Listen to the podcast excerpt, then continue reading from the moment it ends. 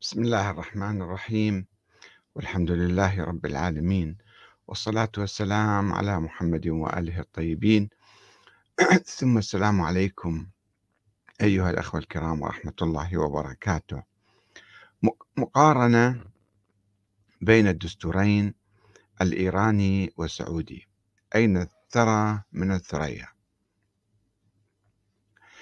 آه، قدمت في الحلقات الماضية آه، بعض آه، الحديث عن الدستور السعودي وكيفية قيام هذا النظام منذ مئة عام أو أكثر آه، على القوة والسيف وشعوره بالنقص نقص الشرعية ووعوده بالعودة إلى الشرعية الدستورية ونظام الشورى وأخذ رضا الشعب ولكن لم يتحقق من ذلك أي شيء. إلى أن قام الملك فهد بن عبد العزيز سنة 1992 بتقديم دستور لأول مرة بعد يعني تسعين عاما من قيام الدولة السعودية قدم مشروع الأنظمة الثلاثة اللي هي بمثابة دستور آه ولم تكن في الحقيقة يعني تفي بأي حقوق للشعب. وقد بحثت آه، الدستور السعودي في رسالة يعني كتاب عندي إذا شوفوا وراي الشرعية الدستورية في الأنظمة السياسية الإسلامية المعاصرة مقارنة بين المملكة العربية السعودية والجمهورية الإسلامية في إيران. واليوم آه، ألخص بعض النقاط المميزة بين الدستورين. فعند المقارنة بين الفكرين السياسيين الشيعي الإيراني والسني السعودي نعثر على مفارقة كبيرة تتمثل في تطور الفكر الشيعي المعروف بقيامه على أساس الشرعية الدينية يعني في بدايته قبل 1400 سنة. أنه يقوم على أساس الشرعية الدينية أن الإمامة نص من الله تعالى والأئمة معصومون وما شابه. هذا الفكر السياسي الشيعي تقدم نحو آه، مرحلة متقدمة من الشرعية الدستورية. على العكس من الفكر السياسي السعودي المعروف بانتمائه للفكر السني القائم تاريخيا على الشورى على نظرية الشورى والاختيار وأهل الحل والعقد أو ما يشبه إلى حد كبير الشرعية الدستورية. يمكن أن نقول أن الفكر السني الأول القديم هو يؤمن بالشرعية الدستورية يعني لم يقم على الشرعية الدينية. ولكن سير هذا آه، الفكر آه، السعودي بصورة معاكسة نحو الشرعية الدينية الآن. القائمة على وجوب طاعة ولي الأمر طاعة دينية بغض النظر عن طريقة استيلائه على السلطة. يعني صار آه، تعاكس في الحقيقة. وفكرة هذا الكتاب آه، طرحتها الأستاذة آه، مضاوي الرشيد في جامعة جامعة كينجز كوليج في لندن طرحتها علي ودعتني إلى كتابة يعني رسالة دكتوراه في هذا الموضوع ولكني لم أتم يعني سنة تقريبا بحثت ولم أكمل في الجامعة ثم أكملت الكتاب ونشرته وقد طبع طبعة جديدة الآن في القاهرة قبل شهور. آه، فبحثت الدستورين الإيراني آه، والسعودي. يعني كل كل نظام يعاكس الفكر القديم اللي كان عنده. الفكر الشيعي الآن هو أقرب للفكر الدستوري رغم أنه تاريخيا كان يقوم على الفكر الديني أو الشرعية الدينية. والفكر السعودي بالعكس هو يدعي الانتماء للفكر السني ولكنه يقوم الآن على الشرعية الدينية كما تحدثنا يوم أمس ولا يقوم على الشرعية الدستورية نهائيا. ورغم الملاحظات التي أخذتها ويمكن أخذها على الدستور الإيراني آه، فإنه يبقى خارج القياس مع الأنظمة الثلاثة أو ما يسمى بالدستور السعودي. ويتمثل الاختلاف بينهما في النقاط التالية. خلينا نستعرض يعني ملامح المفارقات العجيبة الموجودة بين النظامين. واحد الدستور الإيراني لم يأتي كمنحة من الملك وإنما جاء في أعقاب ثورة شعبية مليونية وانتخاب مجلس تأسيسي لسن الدستور في أول أيام انتصار الثورة. انتخبوا مجلس تأسيسي لكي يرسم الدستور من كل أبناء الشعب الإيراني. ثم الاستفتاء عليه ديمقراطيا. وبعد ما أكملوا كتابة الدستور استفتوا عليه الناس كلهم الشعب الإيراني. على وجاء بنتيجة عالية جدا الشعب الإيراني أيد هذا الدستور القائم الآن. على العكس من الدستور السعودي الذي جاء بمنحة من الملك فهد بعد تسعين عاما من قيام الدولة السعودية الثالثة. واستيلاء مؤسسها على السلطة غيلة وبالقوة. شوف الفرق بين نشوء الدستورين. النقطة الثانية يختلف النظام الإيراني عن السعودي بأن الأول يعني النظام الإيراني يتبنى النظام الجمهوري الرئاسي البرلماني ويؤكد على دور الشعب في إدارة البلاد.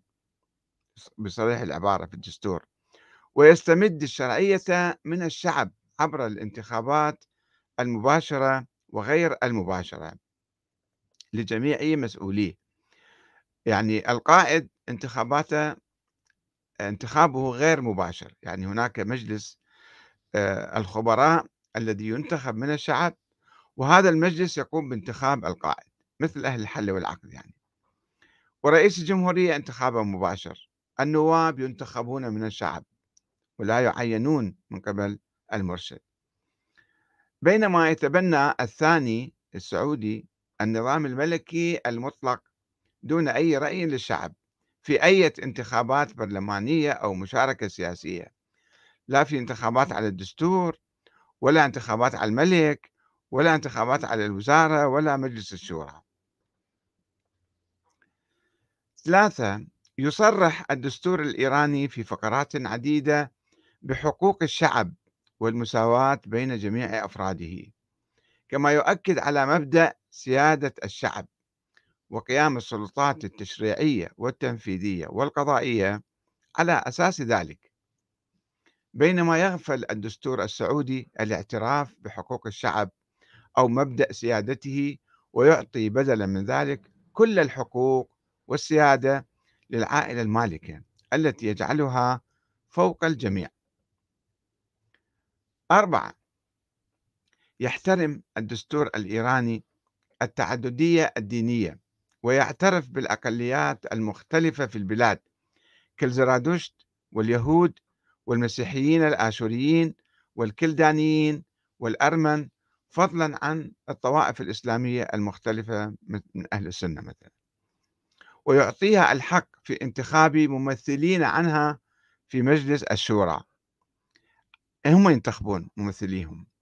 على العكس من الدستور السعودي الذي لا يشير إلى التعددية الطائفية في السعودية ويترك المجال واسعا أمام فتاوى التكفير والتضليل التي تصدرها المؤسسة الدينية الرسمية الوهابية بحق الشيعة الاثنى عشرية والإسماعيلية والصوفية والأشاعرة.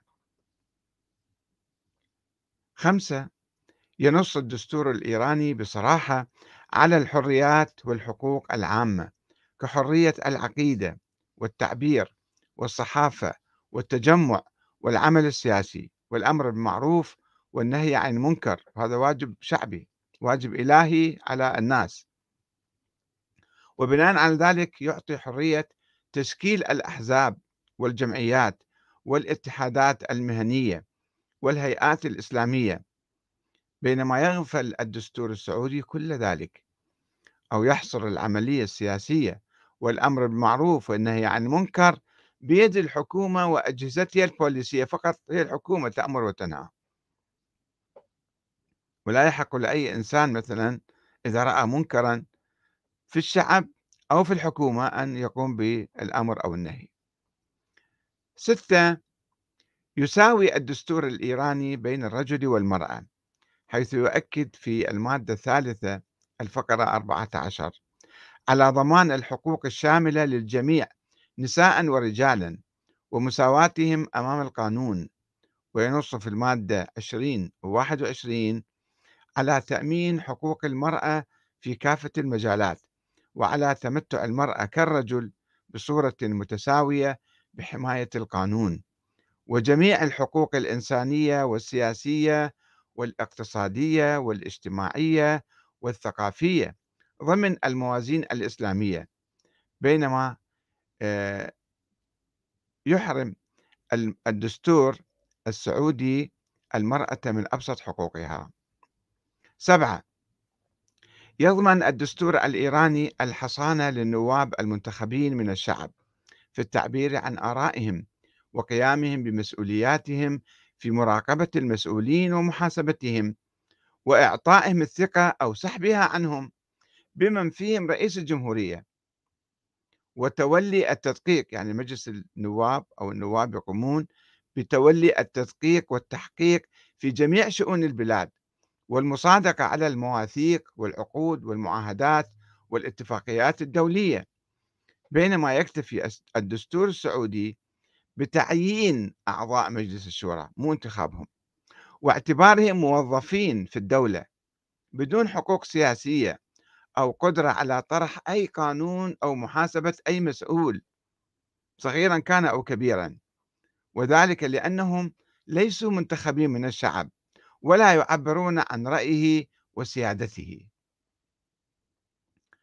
ثمانية ينص الدستور الإيراني على انتخاب رئيس السلطة التنفيذية يعني رئيس الجمهورية لمدة محددة وضرورة حصول الوزراء على ثقة مجلس الشورى. لأنه يعتبر آه، مناصب الدولة مسؤولية وليس شرفا بينما يعطي الدستور السعودي الحق للملك أن يحكم إلى ما يشاء وأن يعين من الوزراء كيف ما يشاء. وأن يواصل الوزراء وأمراء المناطق مهماتهم مدى الحياة بلا محاسبة وكأنها حقوق وراثية لهم وليست مسؤوليات وطنية. تسعة يعطي الدستور الإيراني القيادة العليا للفقيه الأعلم بالشريعة الإسلامية ويشترط فيه التقوى والكفاءة السياسية والاجتماعية وتأييد الرأي العام له وينص على انتخابه من قبل الخبراء المنتخبين من قبل الشعب. بينما يسمح الدستور السعودي الوراثي بتبوء أي فرد من أفراد العائلة السعودية للسلطة بالوراثة إما أخ عن أخ وإما ابن عن أب بغض النظر عن كفاءته الشخصية والتزامه الديني. ولا يشترط رضا الشعب عليه أو المشاركة في انتخابه بواسطة مباشرة أو غير مباشرة. ومع ذلك يوجب بيعته والتسليم له بالإكراه على جميع الناس أن يبايعوا هذا الملك. عشرة يعتبر الدستور الإيراني القائد ورئيس الجمهورية وجميع المسؤولين متساوين مع كل أفراد البلاد أمام القانون. ويطالب القضاء بإحصاء أموال كل مسؤول قبل وبعد تحمله المسؤولية. بينما يعطي الدستور السعودي الملوك والحكام من آل سعود والأمراء حصانة فوق القانون ولا يسمح بمحاكمتهم أو نقدهم فضلا عن مراقبة أموالهم وثرواتهم ومن أين يأخذونها وأين يصرفونها.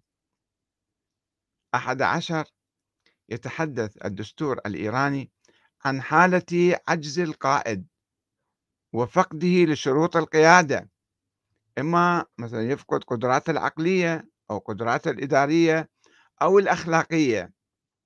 يتحدث الدستور عن هذه الحالة يقول ممكن القائد الأعلى ممكن يفقد شروط القيادة المنصوص عليها في الدستور. وكيفية استبداله وتغييره يتحدث عن هذا الأمر. بينما يغفل الدستور السعودي ذلك ويسمح ببقاء الملك في سدة العرش حتى لو أصبح عاجزا مشلولا لسنوات طويلة أو يروح يشرب خمر مع بوش. مو مشكلة. 12 آه لذلك أنتم يمكن سمعتوا أحد المشايخ السعوديين يقول الملك حتى لو ولي الأمر يقول أي واحد يعني. حتى لو زنى في الكعبة وشرب الخمر في الكعبة هو يبقى ولي أمر هذا. وبالتلفزيون نصف ساعة علنا يعني, يعني ما في شيء مو مشكلة يعني. 12 يترك الدستور الإيراني مساحة حرة واسعة لرجال الدين والمرجعية الدينية القائمة على انتخاب الشعب وتعدديتها. ولا يسمح بسيطرة الدولة على عملية الاجتهاد وإصدار الفتاوى من قبل الفقهاء حتى خارج إطار الدولة أو بالضد منها. كما أنه لا يحصل عملية الاجتهاد والفتوى في مؤسسة دينية خاضعة للدولة لا يوجد في إيران هذا الشيء حتى الآن يعني. توجد حوزة ولكنها ليست خاضعة كلها يعني الدولة فيها نفوذ من الدولة أيضا. على العكس من النظام السعودي الذي عمل منذ بداية تكونه على حصر عملية الفتوى في مجموعة من العلماء تحت قيادة آل الشيخ والملوك السعوديين. وتعيين مفتين هم يعينون المفتي ويشيلوه ويحطوه وتأسيس هيئة لكبار العلماء وتحريم الإفتاء خارج إطار المؤسسة الدينية التابعة للدولة. وأي واحد يخرج أحيانا مثلا آه، فبسرعة يفصلوه ويطردوه وكأنه لم يكن. وهناك ملاحظات تفصيلية وجزئية أخرى أعرضنا عنها اختصارا للحديث وكلها توضح الاختلاف الجذري بين الدستورين الإيراني والسعودي. في كون الأول الإيراني منبثقا من الشعب الإيراني ومعبرا عن إرادته على العكس من الثاني المنبثق من الإرادة الملكية العليا.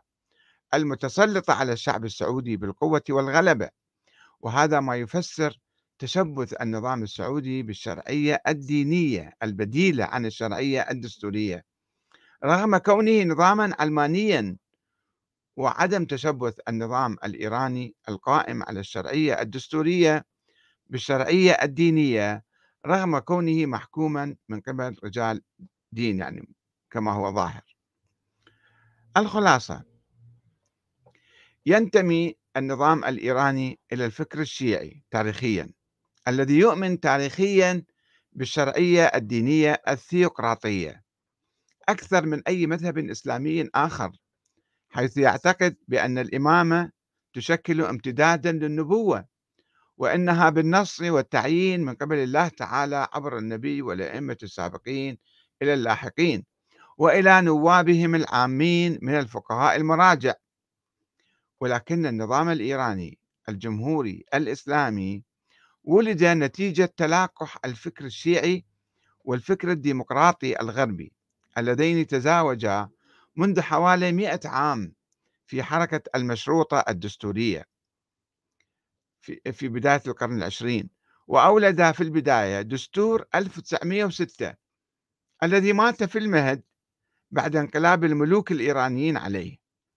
ولكن الروح عادت إليه بعد ثورة 1979 الشعبية الإسلامية وإجراء بعض التعديلات الجديدة عليه على ذلك الدستور. ولم تكن ولادة الدستور الإسلامي عملية سهلة وبسيطة إذ واجهت معارضة قوية من كثير من رجال الدين الشيعة الذين كانوا يعتقدون بتعارض الإسلام والديمقراطية كما يعتقد بعض الوهابيين أو كثير منهم في السعودية الآن. أو مزاحمة الديمقراطية لسلطة رجال الدين وشرعيتهم المنبثقة عن نيابتهم العامة عن الإمام المهدي. يعني هذا حدث حتى في 1906 حدث صراع بين آه، داخل رجال الدين داخل المراجع بين من يؤمن بالديمقراطية ويؤمن آه، كما كانوا يقولون المشروطة والبعض كان يؤمن بالمشروطة المشروعة وبعضهم كان يؤمن بالمستبدة يعني يؤمن بالاستبداد. ولكن ولد هذا الدستور وتطور. وقد حاول فقهاء آخرون كالنائيني محمد حسين النائيني أن ينظروا لشرعية الديمقراطية باعتبار أنها محاولة لتقليص طغيان الملوك وسلطتهم اللا شرعية. وبتغليفها بموافقة الفقهاء وإشرافهم. بينما كان فقهاء آخرون ينظرون لشرعية الحكومة العادلة مهما كانت طبيعتها.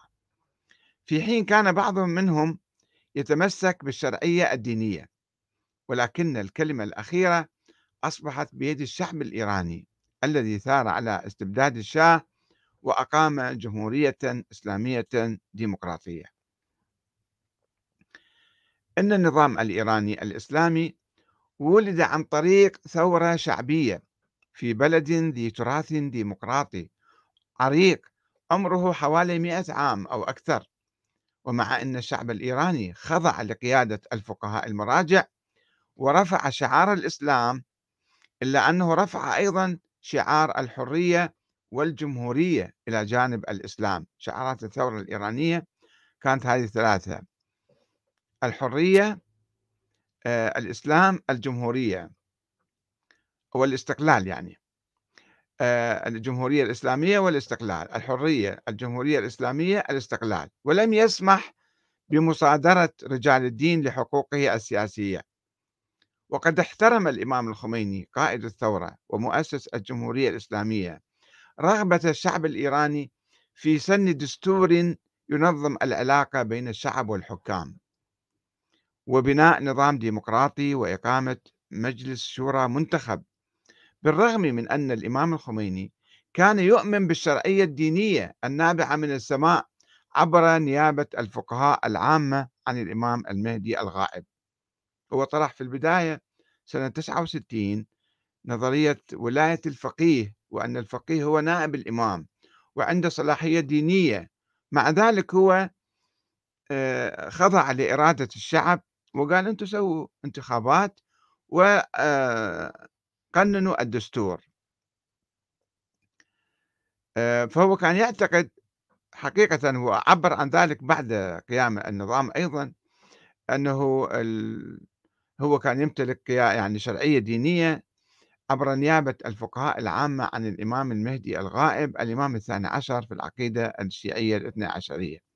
والذي يستمد شرعيته عبر النص والتعيين من آبائه إلى رسول الله محمد صلى الله عليه وآله وسلم. تلك النظرية التي عبر عنها الخميني في بداية شبابه في الأربعينات من القرن العشرين ثم في النجف في السبعينات ثم بعد عشر سنوات من إقامة الجمهورية الإسلامية الإيرانية ولكنه لم يستطع أن يستبدلها بالشرعية الدستورية التي نص عليها الدستور في عملية انتخاب الإمام القائد ومراقبته ومحاسبته وعزله. ومع ذلك لم يخلو الدستور الإيراني من ثغرات سمحت بتعطيل بعض فقراته وإضعاف السلطة الشعبية الممثلة في مجلس الشورى وفي رئيس الجمهورية. في مقابل المرجع الديني الولي الفقيه المنتخب هو الآخر من الشعب ولكن بصورة غير مباشرة. يعني في الحقيقة عمليا قد تكون هناك يعني تيارات متصارعة في إيران حتى الآن. هناك تيارات متصارعة تحاول أن تؤول بعض فقرات الدستور تحاول الالتفاف على بعض المنجزات الشعبية الديمقراطية.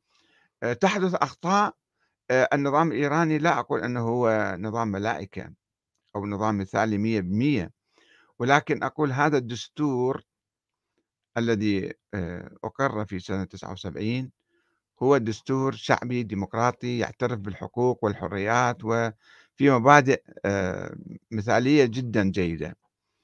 بالتطبيق يمكن يحدث خلل يمكن يحدث آه، تراجع يمكن يحدث تجاوز هذا كله وارد. أنا لا أنفي ولا أقول كل شيء مية بالمية صحيح في إيران. ولكن خلينا نقارن هذا النظام بالنظام السعودي. مرة واحدة ابن الملك يأمر بقطع رقاب 80 إنسان. لأنهم تظاهروا في يوم من الأيام قبل عشر سنين وبعضهم كانوا شباب صغار أطفال. خلوهم يكبرون وقطعوا رؤوسهم بسرعة لا محكمة ولا يحزنون. ومرة واحدة يعتقل آه، العائلة المالكة حتى ويصادر أموالها أو يعتقل تجار أو يفعل ما يشاء يسير كما يشاء. يعني الملك وابن الملك والحاكم اللي يتولى السلطة ما عنده حدود ما عنده يعني عودة إلى الشعب أو عودة إلى الناس وأخذ رأيهم لا يفعل ما يشاء يشن الحروب على إخوانه المؤمنين المسلمين العرب الجيران ويوالي الأعداء يطبع مع الأعداء هذا شيء عادي يفعل كما يشاء.